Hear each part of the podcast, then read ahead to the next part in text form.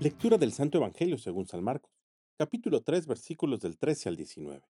En aquel tiempo Jesús subió al monte, llamó a los que él quiso y ellos lo siguieron. Constituyó a doce para que se quedaran con él, para mandarlos a predicar y para que tuvieran el poder de expulsar a los demonios. Constituyó entonces a los doce, a Simón, al cual le impuso el nombre de Pedro, después a Santiago y a Juan, hijos de Zebedeo, a quienes les dio el nombre de Boanerges, es decir, hijos del trueno a Andrés, Felipe, Bartolomé, Mateo, Tomás, Santiago el de Alfeo, Tadeo, Simón el cananeo y a Judas Iscariote que después lo traicionó. Palabra del Señor.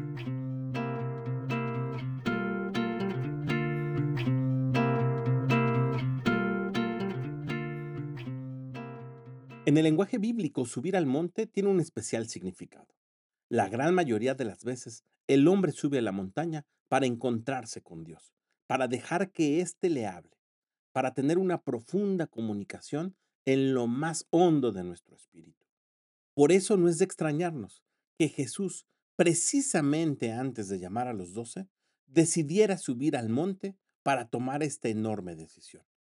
El Evangelio de hoy nos enseña que las grandes decisiones siempre se toman de la mano de Dios, escuchando su parecer, escuchando qué es lo que nos tiene preparado.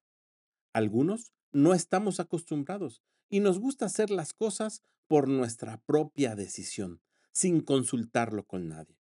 Pero la voluntad de Dios es perfecta para nosotros, y si le escuchamos y la cumplimos, no hay forma de errar.